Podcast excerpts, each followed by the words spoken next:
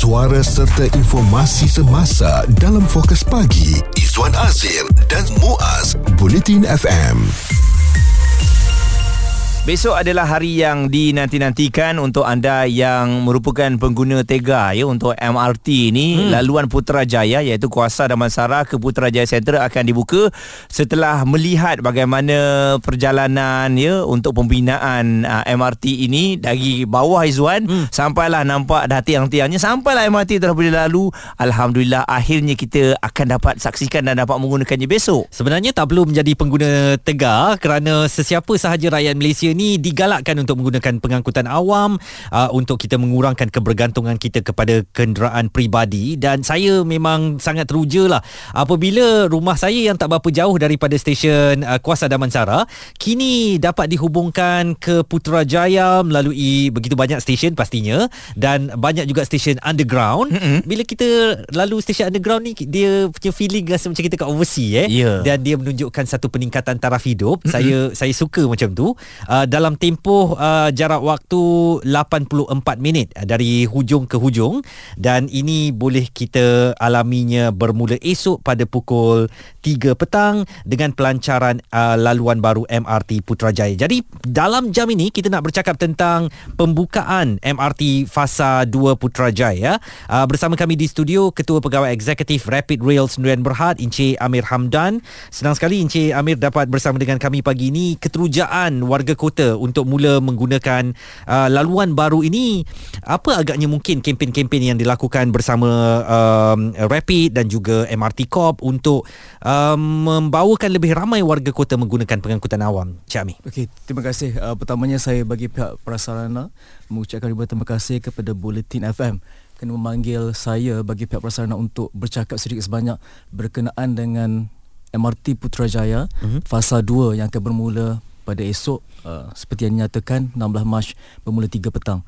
So apa yang telah kami lakukan sebagai promosi uh, kami telah menjalankan berbagai promosi melalui sosial media mm-hmm. yang menunjukkan beberapa uh, stesen-stesen penting ya, yang mana uh, pihak pengguna dapat mula merancang perjalanan mm. sejak uh, bermula 16 hari bulan nanti. Mm-hmm. So bagi pihak kami ianya suatu uh, sejarah di mana uh, jajaran yang paling jauh uh, yang telah diusahakan mm-hmm. oleh pihak kerajaan untuk para pengguna atau rakyat uh, menikmati kemudahan pengangkutan awam saya rasa inilah salah satu uh, pencapaian agak semua yang teruja hmm. betul uh, semua Malaysia teruja untuk sama-sama menikmati uh, MRT Putrajaya Line fasa 2 hmm. dan sehingga ke Putrajaya Central. Okey, kalau dulu kita membayangkan duduk di Putrajaya, duduk di Cyberjaya, macam mana nak ke Kuala Lumpur agak jauh, sekarang nampaknya akan menjadi uh, kenyataan dan MRT ni saya begitu teruja untuk melihat tema bagi setiap stesen. Uh, pada fasa yang pertama dulu kita tengok setiap stesen pastinya ada perbezaan dan kali ini mungkin ada keunikan-keunikan yang diletakkan bagi setiap stesen yang ada ni. Hmm. Okay, untuk uh, MRT Putrajaya Line ni uh, keunikan saya rasa yang pertamanya kita melihat dari sudut interconnection change or interchange station atau station-station pertukaran mm. atau sambungan Mm-mm. yang mana kita ada lebih kurang 10 station uh, interchange uh, pertukaran atau sambungan yang dapat sebenarnya uh, menghubungkan kita menghubungkan ya? kita mm. dengan uh, laluan uh, LRT ataupun KTMB juga bersama dengan ERL mm-hmm. uh, itu tujuh stesen tujuh laluan yang lain di sekitar Lembah Kelang. Mm-hmm. So di mana sebenarnya ini adalah keunikan uh, yang pertama yang saya rasa ianya baik untuk menunjukkan secara komprehensif in terms of interconnection hmm. uh, dari laluan uh, transit uh, di Lembah Kelang. Saya rasa warga kota pun mahukan connectivity ya. yang begitu ya yang Betul. mana mungkin mereka tak perlu bergantung kepada satu jajaran, jajaran saja tetapi mereka boleh berganti-ganti hmm. kepada satu jajaran apabila connectivity itu uh, dirancang dengan begitu baik. Isu terkini dan berita semasa hanya bersama Izwan Azir dan Muaz Bulletin FM. Kita akan bermula dengan frekuensi 5 minit untuk setiap train. Setiap 5 minit ada satu train. Factored ridership kita sudah tentu kita berharap dalam lingkungan 200,000 apabila uh, dia dapat uh, fully operational uh, dalam masa untuk untuk masa uh, satu hingga dua tahun kita berharap ia dapat uh, hit about 200,000 ridership daily. Ya, itu memang uh, harapan kita. Kerajaan telah membelanjakan sejumlah wang yang besar. Dalam MRT 2 ini 30 bilion. Jadi sudah tentu kita mengharapkan lebih ramai orang menggunakan perkhidmatan ini.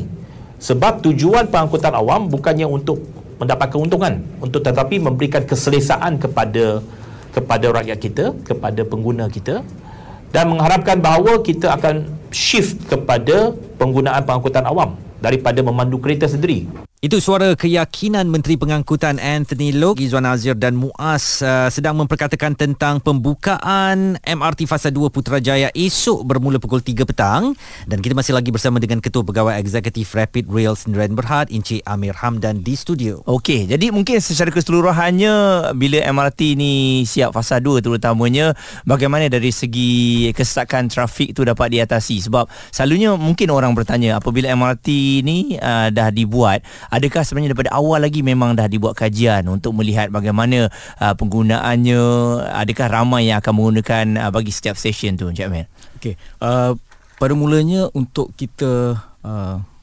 meng, apa untuk projek ini dijalankan, pihak kami juga telah membuat analisa uh-huh. dari segi penduduk yang akan mem- bermanfa- memanfaatkan dari segi jajaran MRT Putrajaya Line. Hmm. So di, mana dari segi bidang dari segi analisa kami sebanyak lebih kurang 2 juta populasi uh, yang akan menikmati manfaat dari segi jajaran ini. Hmm. Okay. Daripada sudut itu uh, pihak kami uh, berpendapat atau berpandangan uh, kesakan lalu lintas terutama daripada Putrajaya ke bandar hmm. uh, Kuala Lumpur akan dapat dikurangkan. Hmm. So dari sudut uh, ridership ataupun pengguna uh, yang akan menggunakan uh, laluan ini juga kami mensasarkan pada tahun yang pertama ini sebanyak lebih kurang 100,000 pengguna yang akan menggunakan laluan MRT Putrajaya. Apakah kemudahan-kemudahan yang disediakan di 28 stesen uh, yang akan dilalui um, untuk jajaran uh, Putrajaya ini yang boleh dijangkakan oleh uh, pengguna-pengguna? Apakah uh, uh, kemudahan-kemudahan itu telah tersedia? Atau apa yang mungkin boleh Encik Amir okay, Selain daripada apa yang saya nyatakan dari sudut uh, pertukaran uh, stesen pertukaran dan sambungan so kita ada juga sebanyak 17 stesen yang ada menyediakan petak parkir hmm, uh, hmm. berjumlah lebih kurang 6000 hmm. uh, petak dan daripada daripada uh, selain daripada itu juga uh, konsep stesen yang ada sekarang di Putrajaya adalah bercirikan universal access hmm. di mana fasiliti untuk golongan yang memerlukan seperti lift tanjakan untuk pengguna berkursi roda, eskalator dan juga tandas mesra OKU uh-huh. disediakan di uh-huh. semua stesen uh-huh. untuk lain ini. Okey, ini sesuatu yang baiklah ya penambahbaikan yang uh, dibuat bagi semua orang dapat uh, menggunakannya dan mungkin boleh kongsikan sedikit stesen bawah tanah ni selalunya seperti Izwan kata kan ianya menjadi uh, satu apa keterujaan, keterujaan. bila uh masuk bawah tanah uh masuk bawah tanah. Jadi berapa tingkat sebenarnya uh, maksudnya berapa dah dia punya kedalaman sebab kalau kita tengok yang dah siap ni uh, mungkin uh, apa Izwan uh, bertingkat-tingkat lah nak ke bawah tu kan. Hmm. jadi kalau dulu kita begitu sebenarnya nak bawah tanah ni risau lah takut dan sebagainya. Tapi yang terdahulu dah menyaksikan ianya sangat bagus dapat uh, mengelakkan kesakan lalu lintas. Dan kali ini bagaimana agaknya Encik Amir? Untuk keseluruhan laluan ini kita ada lebih kurang 9 buah stesen yang uh, underground mm-hmm. atau di bawah tanah.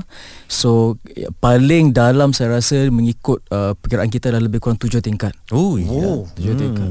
So uh, ini sesuatu yang perbezaan mm. daripada laluan MRT Kajang sebelum ini. Mm-hmm. Uh, so di mana ia juga ada interchange di bawah uh, underground atau mm-hmm. di, di bawah tanah iaitu oh. di TRX station.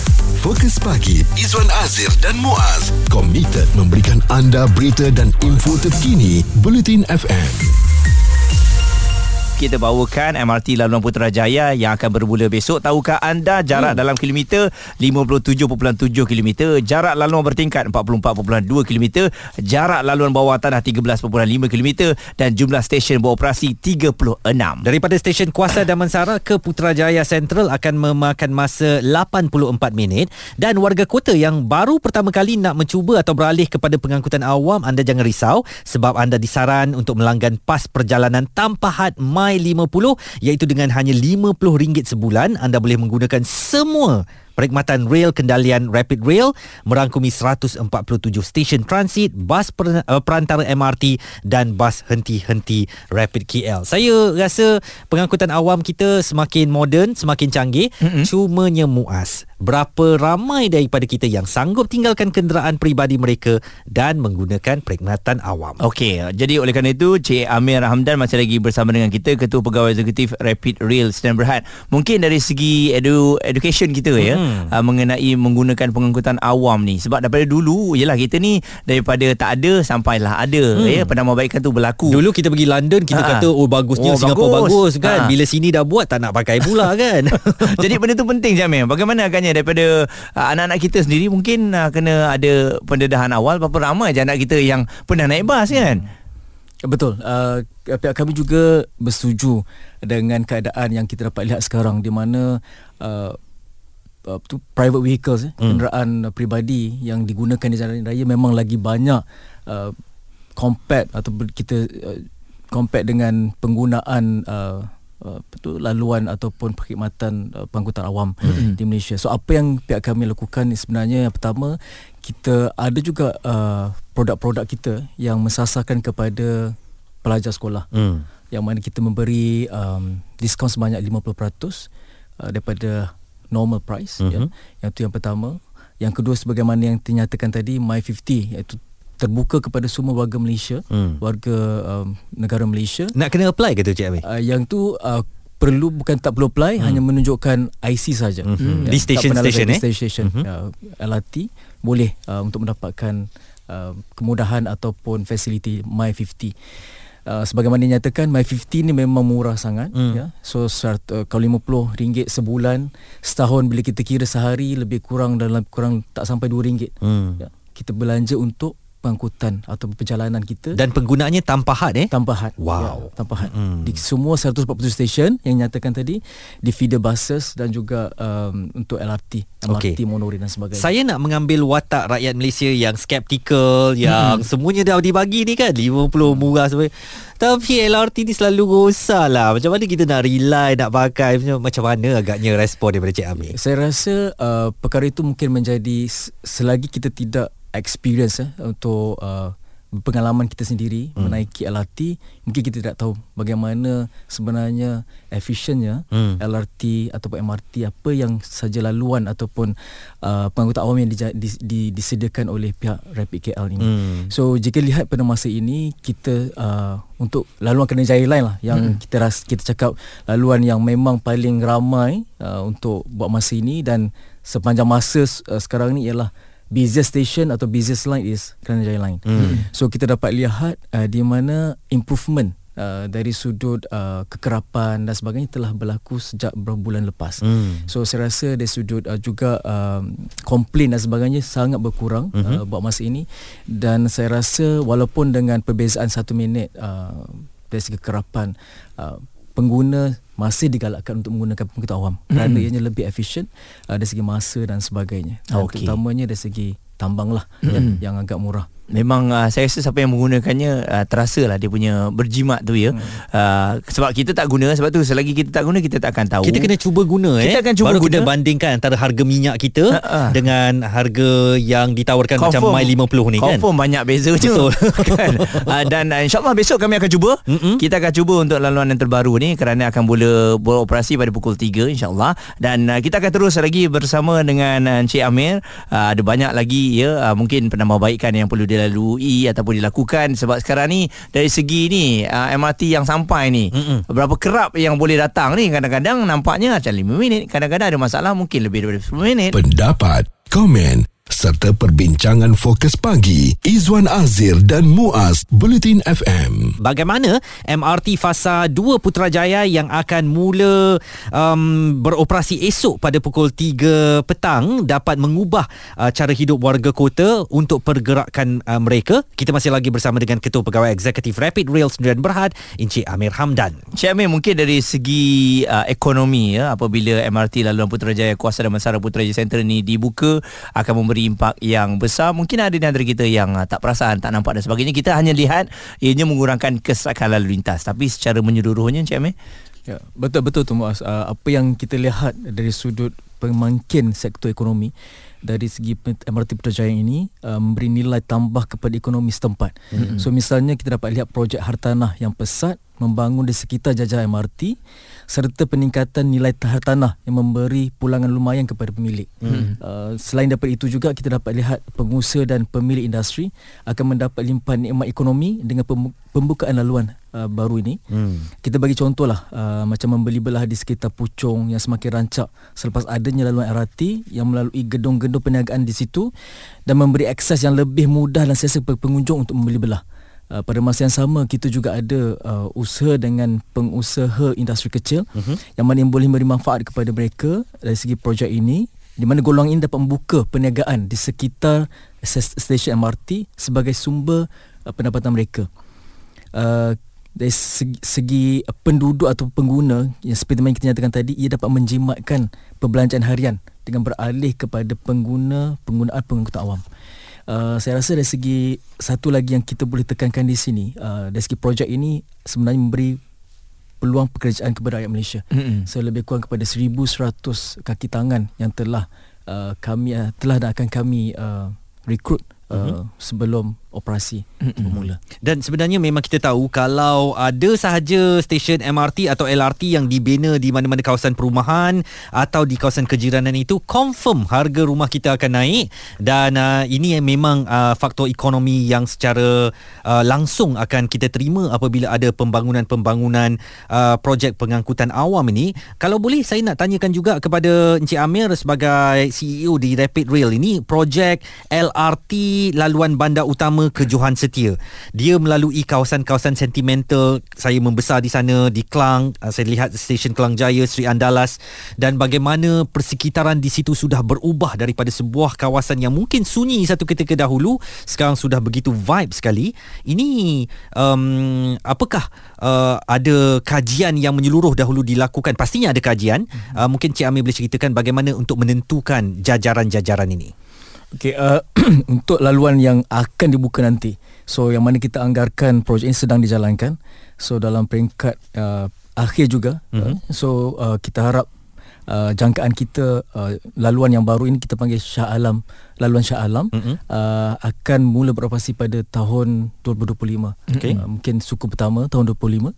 So ini pastinya dapat membantu uh, mengurang kesakan yang juga kita dapat lihat dari Kelang ke bandar hmm. terutama ke bandar Kuala Lumpur. Hmm. So jajaran ni adalah amat penting juga uh, dari segi rakyat Malaysia untuk mengurangkan kos perjalanan melalui you know uh, private vehicles mereka hmm. dan ini dapat membantu dari sudut uh, ekonomi hmm. macam kita beritahu tadi dan ianya sebagainya sebagai pemangkin juga uh, untuk membantu mengubah taraf pengguna awam di Malaysia. Betul. Hmm. Ya dan tak sabar sebenarnya apabila dari Shah Alam sendiri kita dah boleh terus ke bandar utama dan mungkin juga kalau kita nak ke Kelang ah, banyak sebenarnya tempat-tempat yang menarik di sana ya. Dan dari segi kekerapan train ni kadang-kadang kalau saya tengok kat sini ah, peak hournya 4 hingga 6 minit ah, dan kalau non peak hour 7 hingga 10 minit.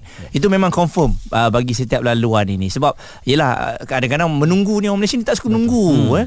Uh, untuk laluan khususnya laluan Putrajaya lah ini hmm. uh, kita akan bermula uh, dengan 5 minit okey ya. bermula dengan 5 minit apabila beroperasi pada 16 Mac nanti uh, baru bagaimanapun kita akan melihat dari sudut uh, take up ataupun ridership kita hmm. uh, dan kita akan membuat uh, senario dan sebagainya untuk melihat bagaimana kita boleh menambah baik dari segi kerapan. Hmm. So biasanya uh, dengan apa yang kita dah experience sebelum ini uh, between 4 dan 6 minit itu adalah memadai untuk uh, mengambil penumpang dan secara um, efisien, efektif dan saya rasa uh, dalam sempat yang 6 minit ni rakyat Malaysia dah dapat terima hmm. uh, dari segi kerapan ini uh, berdasarkan pengalaman kita untuk laluan-laluan yang lain. Hmm. Ya. Saya rasa 4 hingga 6 minit ni pun lebih kurang standard di luar negara pun Betul. begitu juga ya. ya. Tak adalah terlalu lama sangat kita menunggu. Uh, dan um, juga uh, ini fully automatic uh, driverless system eh. Betul. Maknanya tak ada pemandu tak di situ ya? pemandu. ya. Hmm okey. Suara serta informasi semasa dalam fokus pagi Izwan Azir dan Muaz Bulletin FM. Muaz Izzuan begitu teruja sekali. Esok insyaAllah kami akan uh, merasai dan juga nak lihat bagaimana laluan MRT Putrajaya. Hmm. Dan saya tengok di Twitter Izzuan hmm. ada yang kata tak sabar rasanya nak mengelakkan dah Max yang jam Betul. cuba manjang. Uh-uh. Uh, kalau MRT ni siap memang selamat tinggal Max. Uh-uh. Highway Max tu kan. Kita masih lagi bersama dengan Ketua Pegawai Eksekutif Rapid uh, Rail Sdn Berhad Cik Amir Hamdan. Uh, di antara dua kami lah ni Muaz dan Izzuan ni sebab Cik Amir dah ada kan. Uh, ada tak kerja kosong? Stesen berikutnya. Oh, nak kerja VO. Putrajaya Central. Kan. Ayat tu kita boleh timbangkan, timbangkan. Muaz eh? Oh, ingat Aku nak kerja. tau. Ingat nak kerja Tak. Kita pegawai nak, ke apa? Kita nak pengumuman pengumuman nak jadi VO kan. Wah Lepas tu kalau boleh pilih. Boleh pilih Nak Izzuan Azim punya suara Muaz punya suara Betul kan? Oh dahsyat lah Tu nanti lah Tu nanti Dan sekarang ni mungkin uh, untuk yang uh, ramai nak tahu sebenarnya ialah mereka nak mengelakkan kesesakan lalu lintas, mereka nak sampai tanpa perlu masuk dalam traffic jam ke destinasi. Mm-hmm. Berapa agaknya kelajuan uh, MRT ni boleh pergi uh, Cik Amir? Secara general the average purata lebih kurang 70 km per hour. Okey lah eh. Okey uh, Dan satu lagi yang banyak tanya Aircon ni macam mana pula Ada kontrol ke Ataupun memang dia sekali jalan Kadang-kadang je sejuk Kadang-kadang kan? sejuk Kadang-kadang bila, lah, pula tu sejuk dekat bawah Tak. bawah tanah kan. Ah, penat, Apa hal sejuk penat dia macam tweet ni? Saya tak tahu Kadang-kadang bila orang tak ada Saya rasa sejuk Bila orang ramai Saya rasa panas Kenapa eh uh, aircon tu memang kita ikut standard spesifikasi. Hmm. Ya. So sepatutnya sama tapi yes bagaimana Muaz beritahu tadi bila ramai you akan rasa panas, Hmm. bila seorang dua dalam gerabak tu kita rasa sejuk. Hmm. So kita tak akan tukar kerana ia adalah standard uh, Oh. spesifikasi yang telah ditetapkan. So bila uh, LRT lah sebagai contoh lalu dekat uh, laluan bawah tanah KLCC tu dia lalu pula bawah jalan Ampang tu tiba-tiba sejuk tak ada unsur-unsur lain lah ya. Ah dia memang kurang orang waktu tu ya. Banyak baca Twitter ni Dan satu lagi ramai juga yang tanya Macam mana uh, MRT ni Train-train ni Parking eh hmm. Dia parking kat atas tu ke Ataupun oh, dia memang menarik, ada Parking-parking yang khas Awak ni nak tahu semua tu eh. Ya, saya nak kerja kat sana kan. uh, untuk sistem parking kita ni sebenarnya semua train kita akan balik ke depo. Hmm. Oh. Uh, so depo kita agak besar yang boleh uh, menempatkan semua train yang yang ada lah uh, untuk MRT, LRT dan sebagainya. Okey. Ah. Sebab um, apa Rapid Rail juga mengendalikan apa ni um, Rapid Bus pun di bawah Rapid Rail bukan eh? Ya, itu bukan. itu di Rapid bawah KL, uh, di bawah prasarana, prasarana, ya. Okey. Uh, jadi itu topik lain lah walaupun saya nak tanya sebenarnya uh, bas ni sepatutnya juga dianjak ke satu tahap yang Mm-mm. sama macam MRT dan LRT ni supaya perkhidmatannya boleh digunakan juga tapi tak apa itu satu hari nanti dan mungkin uh, di kesempatan ini um, Cik Amir nak menyerulah warga kota untuk kita bersedia menggunakan laluan MRT 2 ke Putrajaya daripada Kuasa Damansara ini yang akan bermula pukul 3 petang esok. Okey, dengan kesempatan ini uh, saya bagi Pak Prasarana berbesar hati uh, menjemput semua warga Malaysia untuk menaiki uh, MRT Putrajaya yang mana ia memberi manfaat kepada kita uh, untuk meng, me, apa, menikmati manfaat apa yang kita dah lakukan mm-hmm. melalui MRT Putrajaya ini mm-hmm. dan sama-sama menggunakan uh, MRT bermula esok uh, 16 Mac uh, bermula pukul 3 petang. Dan okay. uh, uh, antara trivianya lain uh, masa perjalanan Kuasa Damansara ke Putrajaya Central 84 minit uh, harganya RM6.90 Putrajaya Central ke Ampang Park 44 minit RM6.20 sen um, Ampang Park ke Kuasa Damansara 40 minit RM5.40 sen Okey. uh, Jadi kalau nak senang mudahnya awak pergi je ke stesen uh, mana-mana MRT ni beli sahajalah ataupun dapatkan My, My 50. 50 tadi tu My 50 tu lagi Ah, senang. Senang lah kan Ah, ah, Saya rasa lepas mana-mana. ni nak berjalan pergi MRT apa uh, bandar utama ni Janji eh. janji Ah, sebab jalan tau. sebab, sebab esok kita nak naik kan jadi kita perlu dapatkan harga ni yang boleh digunakan My Betul. 50 tu di MRT LRT dan juga bus betul Betul. Okey, hmm. besok kita akan cuba beli. Jadi kami nak ucapkan terima kasih sekali lagi kepada Encik Amir Hamdan selaku Ketua Pegawai Eksekutif Rapid Rail. Sdn Berhad uh, di atas uh, segala usaha yang telah dijalankan bersama dengan semua tim mm dan insyaallah besok kita dapat uh, lihat uh, semua ini dapat direalisasikan dan orang Putrajaya, Cyberjaya dan seangkatan dengannya semua malam ni tidur senyum. Betul Dan Cik Amir Terakhirlah daripada saya ya. Stesen berikutnya Metro Prima Next station Metro Prima Boleh tak lulus? Boleh Jamil? boleh, boleh, boleh. Saya rasa ngantuk. Saya rasa hampir nak terlepas stesen.